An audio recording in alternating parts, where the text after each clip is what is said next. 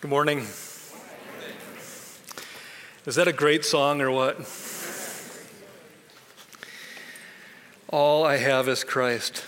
It's hard to think of a better summary of the Christian life than that.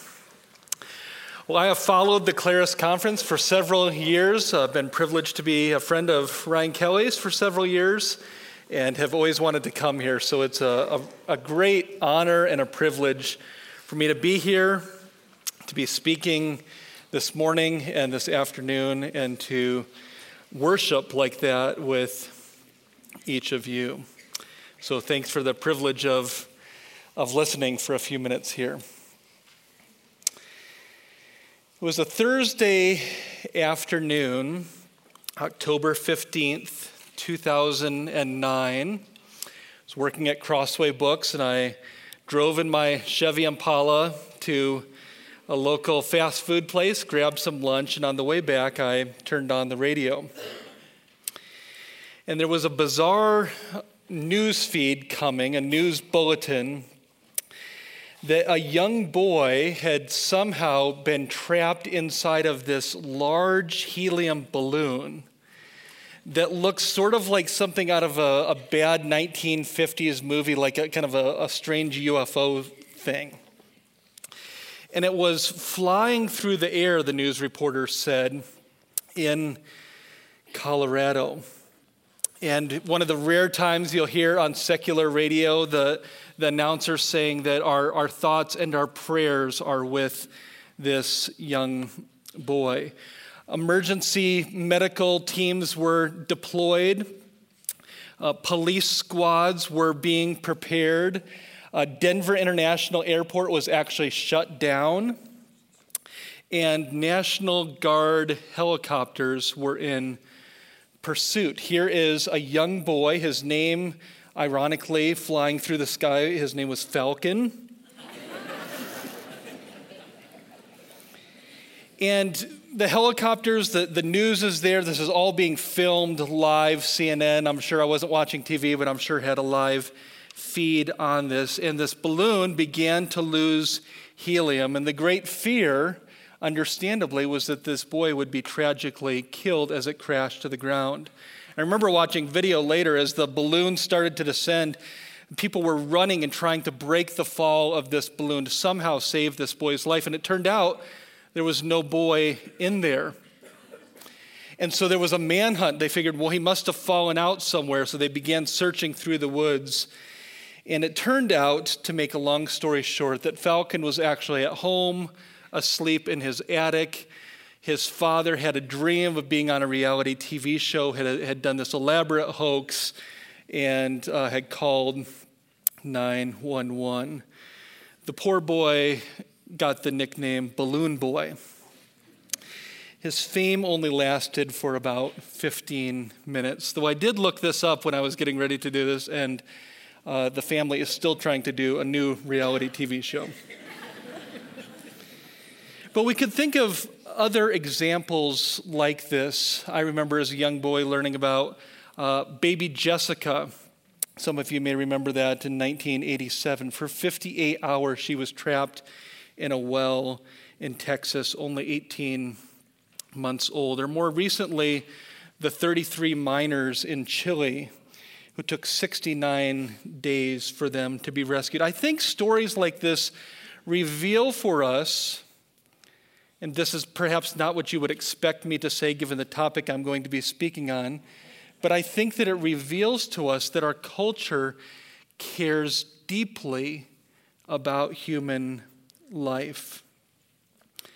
Given the right circumstances, no expense will be spared. No effort is too great. No obstacle can be in the way of saving a life that is deemed to be of value.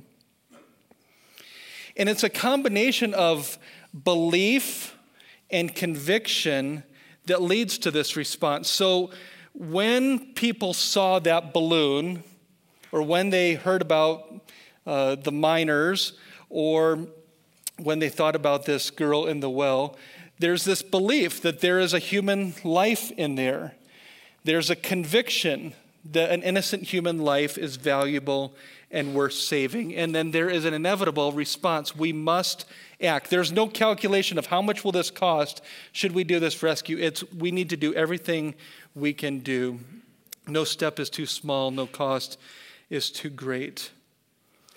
And the reason I'm bringing this up is because that fundamental question of what is in there determines that response. If the balloon was merely filled with air, or if the human womb is merely filled or occupied with a clump of cells, then no action is needed. Knowing what's inside makes all the difference. Greg Kukula, a friend of mine who runs a ministry called Stand to Reason, sometimes gives this illustration. If any parents are in the room, you can probably identify with a question like this. You may be working in the backyard or in your kitchen, and you hear your kids yell out something like, "Hey, Dad, can I kill this?" And if you're a wise parent, what will you ask? What is it? So if it's a cockroach, it's a very easy answer. If it's my little brother, you need to leave him alone. But here's the serious point. Determining what is in the womb determines how we will treat what is in the womb. So we have to answer the question, what is it? So what is a human being? Rather than starting with the Bible needs to be foundational, but I want to start with science and biology, because a lot of people who are in support of abortion rights would say that people like us only believe what we believe because the Bible tells us so. They don't believe the Bible, therefore they can't get along with our pro-life program. Robert P. George, who is a professor at Princeton and a public intellectual, has written a book called Simply Embryo. And he writes, from a purely biological perspective, scientists can identify the point at which a human life begins. The relevant studies are legion. The biological facts are uncontested. The method of analysis applied to the data is universally accepted. Human life begins at conception. As the sperm fertilizes the egg, a new living, whole, living human organism is created that is not a part of the father, it is not a part of the mother, but it is something new. It's a new entity with its own unique DNA that is living and growing. The late Dr. Jaime Gordon, who founded and directed the Mayo Clinic's world-renowned medical genetics program, gave sworn testimony before Congress on this issue. And what he said is really fascinating. Listen to his wording. He says, "I think we can now say that the question of the beginning of life, when life begins, is no longer a question for theological or philosophical dispute. It's an established scientific fact." And then listen to what he says. "Theologians and philosophers may go on to debate the meaning of life or purpose of life, but it's an established fact that all life, including human life, begins at the moment of conception." So science and biology in particular can tell us what life is, but science can't determine value. It can't determine what we do with that life. It can't determine right from wrong. It can tell us what is, but it cannot tell us what is ethical. And so here we turn to Scripture, and we heard Owen Strand unpack beautifully last night the distinctive nature of human beings. We can say many things here, but at the very minimum, we want to say that human beings are created in the image, created by God, in His image, for His glory. All of us, no matter who we are created by God in His image for His glory. And the first point and the third point, created by God and for His glory, applies to everything, right? Rocks, raccoons, llamas, and lobos. the sun, the moon, and the stars. That was my little attempt at contextualization here. I did have to Google, is that a real thing or is that just a mascot? But everything is created by God for his glory, but only one thing in all of the universe is said to be created in the very image of God. Genesis 1:27, God created man in his image, in the image of God he created him. And this is tied not first and foremost to what we do, but to who we are. By virtue of being created in the image of God, we are designed, each and every one of us, to resemble his character, to relate to each other as male and female, to reflect his glory and to represent his rule. And what gets interesting here is that the Bible doesn't just tell us that as a nice theological fact, something to memorize in Sunday school, something to check the right box, but it has ethical implications for how we live our life. The Bible teaches that how we treat fellow image bearers says something about what we really believe about the original image, the image maker himself. James 3:9, James critiques the use of the tongue, the use of words to curse people who are made in the likeness of God. Why would he say that? Because of the incongruity of speaking of a fellow image maker or image bearer in such a way that reflects upon what you think of the maker. Or Proverbs 14:31, whoever oppresses a poor man insults his maker. What we say, what we do, how we treat our fellow image bearers reveals what we really think of the image maker. And you think about this, if somebody broke into the Chicago Art Museum and desecrated Van Gogh's paintings, it would be an offense against Van Gogh. It would not merely be the destruction of canvas, but it would be saying something and seeking to harm the creator. So to damage or to desecrate or to try to eliminate God's image is an attack upon the maker himself. And we know this from Scripture, right? The sixth commandment, one that everybody, even if an unbeliever would know, Exodus 20, verse 13, you shall not murder. Exodus 23:7 says that it is wicked to kill the innocent. Proverbs 6:16 through 17, it's one of the things God says that he hates and abominates, our hands that shed innocent blood. So just to do a quick review of where we've come so far, the Bible tells us that human beings are created in God's image. Science tells us that human beings begin living at the moment of conception.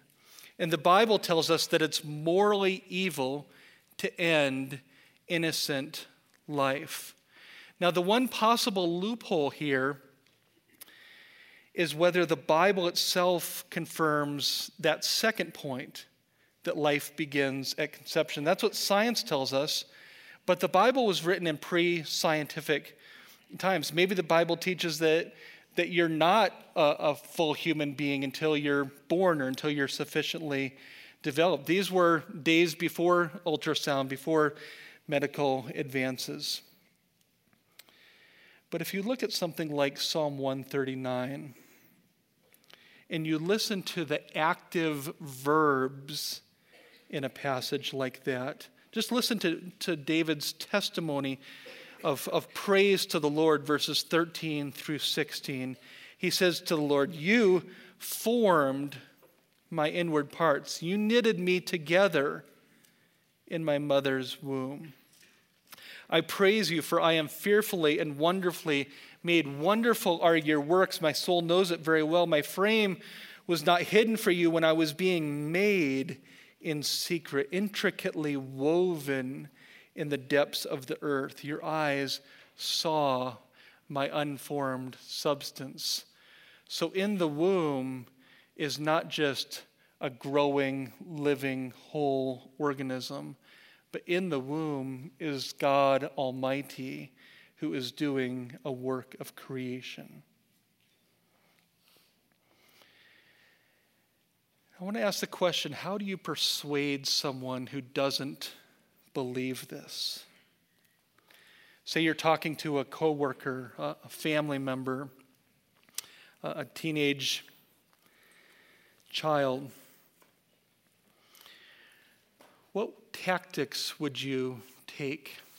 I mean, one of the things that you could do is you could get a copy of this talk or Google it and get those quotes about embryology, or go to the latest textbooks and have those on hand. You could arm yourself with scientific facts, and that might be an appropriate thing to do in certain circumstances. But I think that there is a more fruitful, more natural way that you can weave this into conversations to be a winsome, articulate advocate on behalf of life.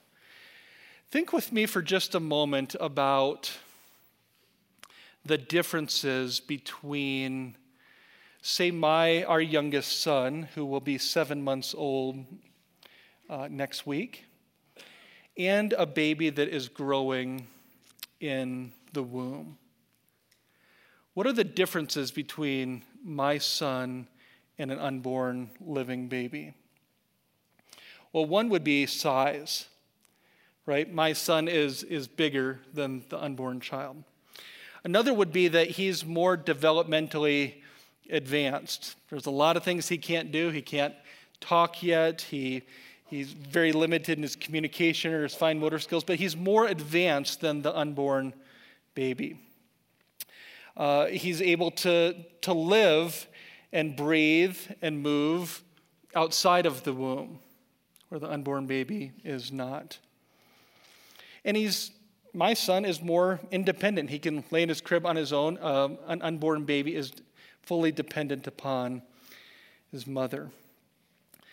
But when you start to think all of these things out, these four categories of differences between the born and the unborn, each of those things that I just mentioned is morally irrelevant for determining the value of that life. None of those things really has anything to do with the nature of what is in the womb. And probably as you listen to that, it's a little bit hard to track with what were those four factors, but a man named Stephen Schwartz, who's a philosopher, and then this has been popularized by Scott Klusendorf, who has a book, I think it's in the bookstore that Crossway published, A Case for the Unborn, which I would highly encourage you, if you're interested in this topic, want to grow in knowing more, that's one of the best books you can read. But the two of them have popularized an acronym to help you track through this, and it's called SLED, S-L-E-D. And it's just a quick and easy way to remember these four differences between an unborn child and a born child. So the first one, S, is size. I'll just go through them real quickly. The second is L, level of development. The third is environment. And the fourth is degree of dependency. So you think about size. Does how big you are determine who you are? Of course it doesn't. We know that my oldest child, who's 12, is not more of a human being, not more of a person than our youngest child. And same is true with someone in the womb. That's S for size. L, level of development. How developed you are does not determine who you are. You don't become more of a human being. You don't become more of a person as you develop through life. Yes, they are developmentally immature, but that does not mean they are not a person or a human being. Environment, the third one. Where you are does not determine who you are. And if people were to think through the logic of abortion rights, does the mere traveling a matter of inches through the birth canal from point A to point B determine or change anything about one's nature? Where you are does not determine who you are.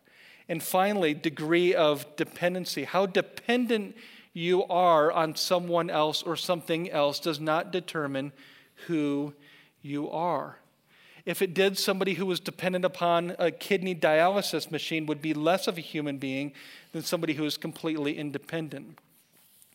So how big you are, how developed you are, where you are, and how dependent you are all interesting differences, but they're all morally irrelevant for determining value and protection. So let's ask the question. We've sort of assumed this already, but just to make it explicit, what is an abortion? Well, the verb in just general terms, abort, means to bring something prematurely to an end. Before its appointed destination, it cuts it off, it terminates it. So an elective abortion, which is distinguished from a spontaneous abortion that is not chosen, but an elective abortion in which somebody chooses, makes a plan to have an abortion, it's a deliberate surgical procedure where a living human being is removed from a woman's uterus in such a way that the unborn child is killed or its life is terminated. I think a number of years ago, if you were to talk to a well-informed advocate for abortion rights or to an abortionist, they would deny that what they are doing is the taking of a human life. And you may still find that with kind of your man on the street abortion rights supporter, but I don't think you'll find that from anyone who's well-informed, who's been around a very long time. In fact, there's been a shift in the pro-choice strategy. Listen to, I've got three quotes here. All three are from women who have been involved in publicly advocating for abortion. The first one's Faye Wattleton. She used to be the president of Planned Parenthood. She says, "I think we have deluded ourselves into believing that people don't know that abortion is killing. So any pretense that abortion is not killing is a signal of our ambivalence, a signal that we cannot say, yes, it kills a fetus." Or Naomi Wolf, a prominent feminist author, abortion supporter, she said, "Clinging to a rhetoric about abortion in which there's no life and no death, we entangle our beliefs in a series of self-delusions, fibs, and evasions. We need to admit that the death of a fetus is a real death." Camille Paglia, another feminist and abortion rights supporter, says, "I have always frankly admitted that abortion is murder, the extermination of the powerless by the powerful. Liberals, for the most part, have shrunk from facing the ethical consequences of their embrace of abortion, which results in the annihilation of concrete individuals and not just clumps of insensate tissue." This is wicked. It is evil. But we must admire their candor to not sweep this under the rug. For the last 43 years since Roe versus Wade was legalized in 1973, it has been legal for any woman to have an abortion at any time of her pregnancy for any reason. 80% of Americans, when polled, think that abortion should be outlawed in the third trimester, and most abortions do happen in the first trimester. But the reality is that Roe versus Wade made an exception for the life of the mother, but there was a companion decision that defined that exception to also include health. So not just life, but health. And health was defined not just to include physical health, but social health, economic health, psychological health. So the reality is, for any reason, at any point in a pregnancy, any woman can terminate her pregnancy. And this is where it gets really, really difficult to try to quantify how many abortions have taken place. Because I can give you a number, and it's just going to sound like a number. It's going to sound like a big number, but how much is it really?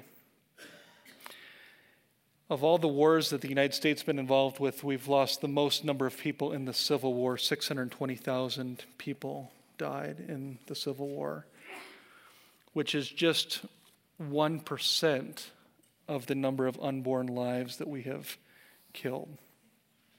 It's 320 million people in the United States right now. The number of innocent children whose lives have been cut short is 20% of that number. This year, I think it will approach 60 million lives that we have killed, which is about the population of all of Texas and all of California combined.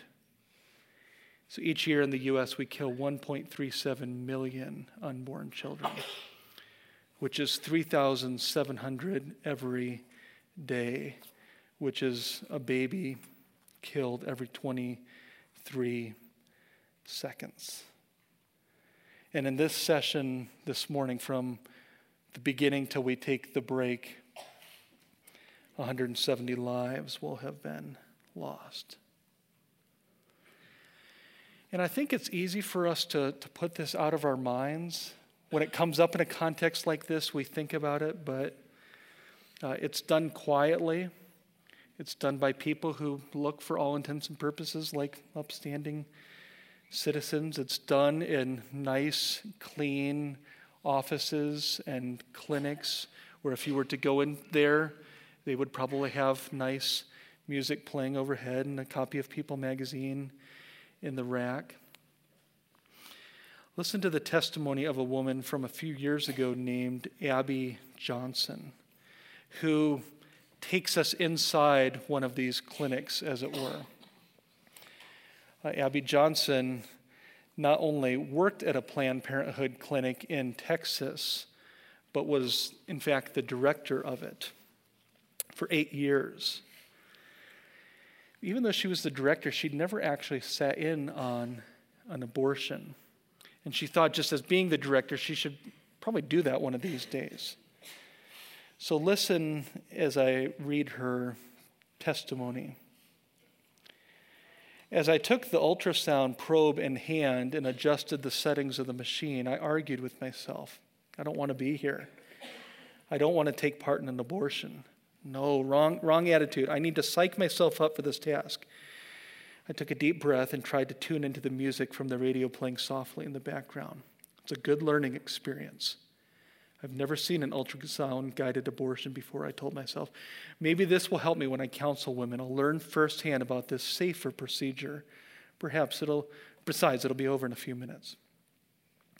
I could not have imagined how the next 10 minutes would shake the foundation of my values and change the course of my life. My heart sped up. Time slowed. I didn't want to look, but I didn't want to stop looking either. I couldn't not watch. I was horrified but fascinated at the same time, like a gawker slowing as he travels past some horrific automobile wreck, not wanting to see a mangled body but looking all the same. My eyes flew to the patient's face. Tears flowed from the corners of her eyes. I could see she was in pain. The nurse dabbed the woman's face with a tissue. Just breathe, the nurse gently coached her. Breathe. It's almost over, I whispered. I wanted to stay focused on her, but my eyes shot back to the image on the screen.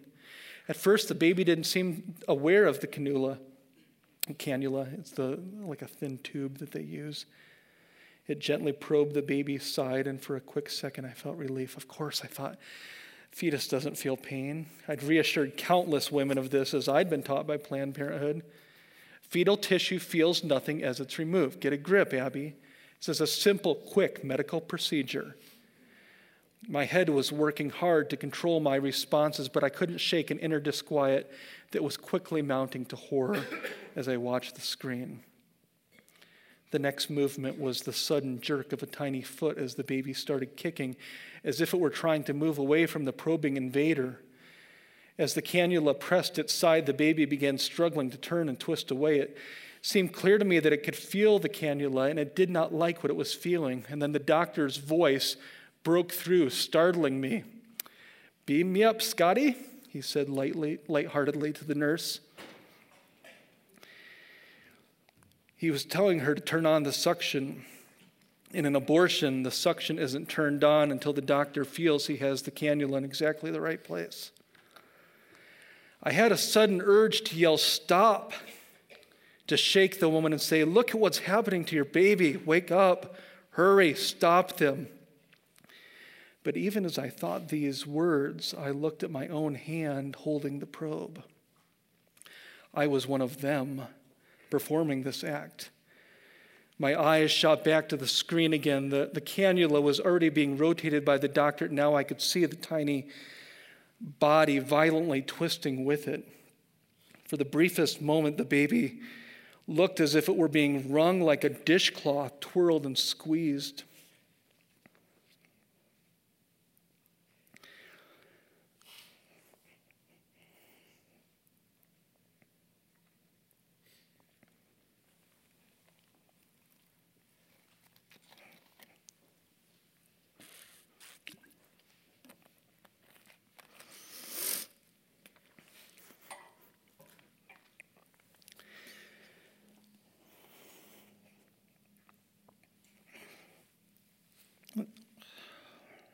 Then it crumpled and began disappearing into the cannula before my eyes. The last thing I saw was the tiny, perfectly formed backbone sucked into the tube, and then it was gone, and the uterus was empty, totally empty. Stephen Schwartz once wrote, "Suppose in the encounter between a doctor and a child, the child won half the time, something he would have every right to do. Very few doctors would perform abortions. They perform them now because of their absolute power over a small, fragile, helpless victim." Abby Johnson quit her position and is now an advocate for life. I think one of the difficulties for us all is that it feels like we can't do anything about it. We're not Supreme Court justices. We're not presidents of the United States. And it's easy to go on with our lives because we can't see it. I looked last night, by the way, on Google Maps, and within 15 minutes of this church are 3 abortion clinics, including one, Southwestern, that does late-term abortions. But we feel, what can we do? What should we do? So I want us in our remaining time here to turn to God's word to guide us on this. Ephesians 5:11, I think, tells us that we are, at minimum, to commit to avoiding our own participation in evil, and at the same time to do what we can in the spheres in which God has called us to expose evil. So Ephesians 5:11 says, "Take no part in the unfruitful works of darkness, but instead expose them." So at the very minimum, commit yourself to living in the light and not participating in this great unfruitful work of darkness that stains not only our land, but lands across the world. And then we are commanded by God to expose them, to do what we can to shine the light on this reality that this is taking place. This is taking place in our neighborhoods and in our cities. So the first point, avoid evil and expose evil. The second is seek to rescue those who are potential victims of this great evil.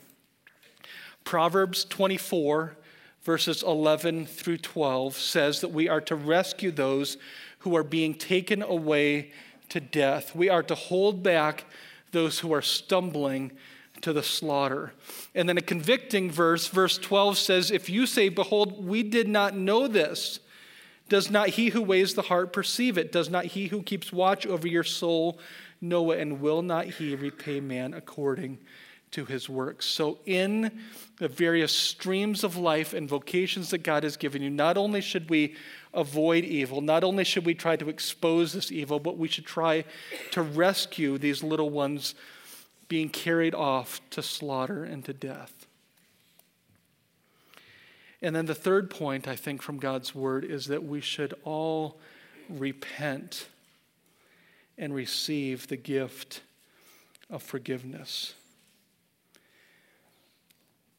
I don't know 99% of you in this room. I don't know your past, but it would be unusual in a room of this size that there would not be some who have in their past had some relationship with abortion.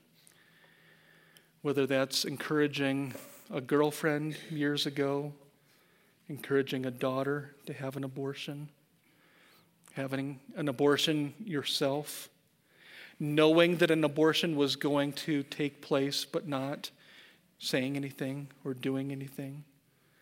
Or perhaps the more likely majority would be those who say, I'm not guilty of anything regarding abortion. Actually, it's not on my radar screen. I don't think about it much, which is itself part of the problem. So if you're in any of those categories, I just want to say that the Lord opens wide his arms to you through the gift of the cross of his Son. The cross is bigger than all of our sins, of action and negligence. Think of the hymn, As Well With My Soul, the sin, oh, the bliss of this glorious thought, my sin, not in part, but the whole, is nailed to the cross, and I bear it no more. Praise the Lord, O my soul. So at a very practical level, what can you do? What should you do about abortion? Besides what I've already mentioned about avoiding evil and exposing evil and seeking to rescue those. And the short answer is that I don't know. I have some ideas, but I don't know what you should do. And I would humbly suggest that you ask the Lord what he would have you do. For some of you, it may mean that you are able to give financially. You may want to go out and make yourself acquainted with the materials from CareNet, get to know them, and consider whether some of your giving can go towards a ministry like that. For some of you, it may be a calling towards public advocacy, to get training in these issues and the scientific aspects and the public policy aspects. You might go to a website like Abort73.com and learn more and get equipped, or pick up Scott Klusendorf's book. For some of you, you may be gifted and have the desire for counseling young women who are abused or confused or not sure what to do. For some of you, it may mean a burden and a desire to start a pro-life ministry in your church, where you go to one of these abortion clinics and engage in prayer and evangelism. There's a great website out of Louisville, Speak for the Unborn, F-O-R, not the number 4, speakfortheunborn.com, that gives you a whole gospel-centered perspective on how to do this. For some of you, it may mean opening up your home for foster care or for adoption. I will say, many in the church pray today that abortion would end.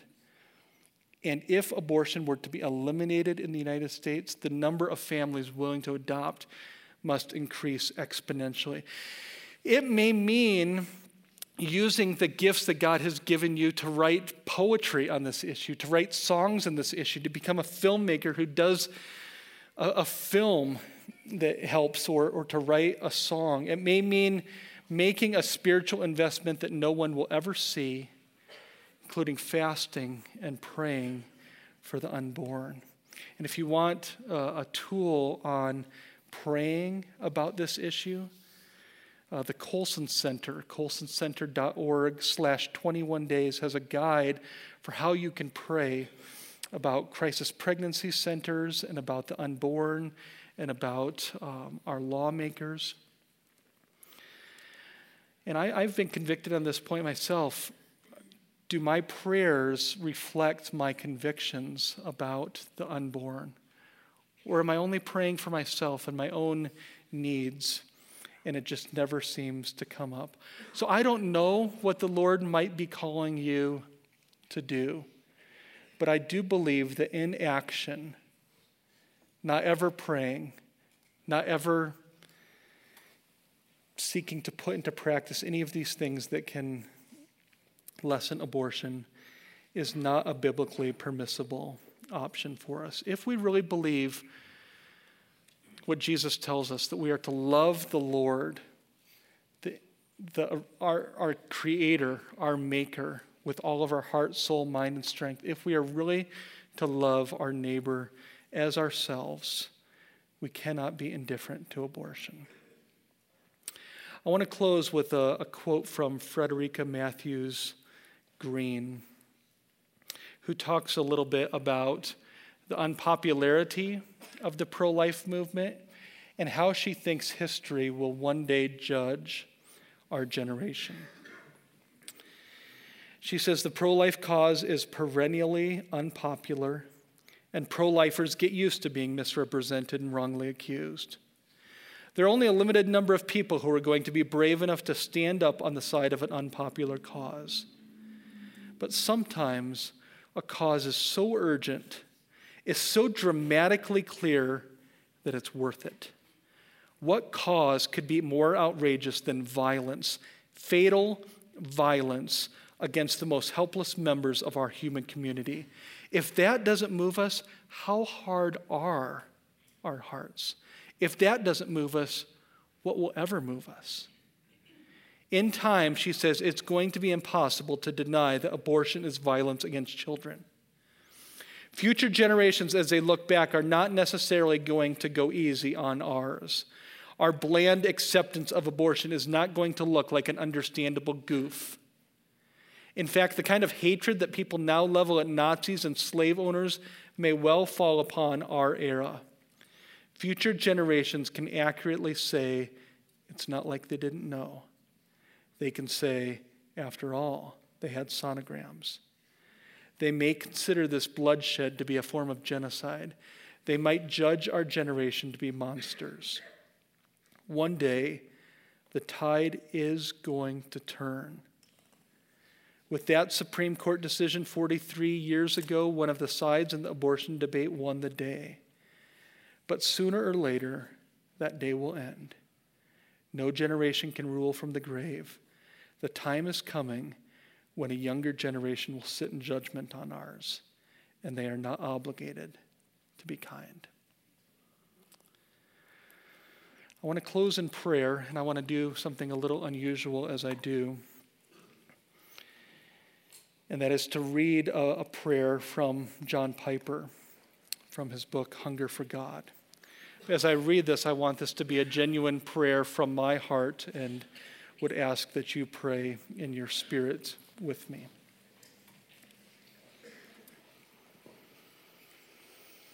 O Lord, we are not able in ourselves to win this battle. We are not able to change hearts or minds. We are not able to change worldviews and transform culture and save 1.6 million children. We are not able to reform the judiciary or embolden the legislature or mobilize the slumbering population. We are not able to heal the endless wounds of godless ideologies and their bloody deeds. But, oh God, you are able.